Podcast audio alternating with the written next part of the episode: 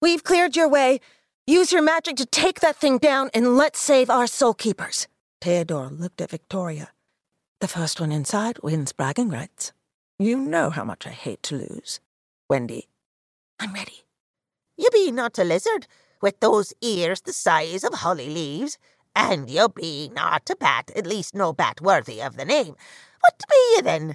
Some sort of ugly insect. An insect? Insulted, the lizard ground his teeth angrily. Actually, I am.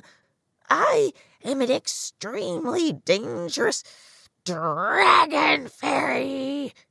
I stretched my arms above my head. And it makes it hard for me to say this, but I need you to go back home now. I should have known. I thought you were cool for letting me come out there with you. I figured that meant you understood where I was coming from. I pursed my lips. I am cool and I do understand. You need to understand where I'm coming from, kid. How can you say that? I pulled my weight tonight, Vic. You can't say I didn't. Violet steps out onto the dark deck and instantly regrets it.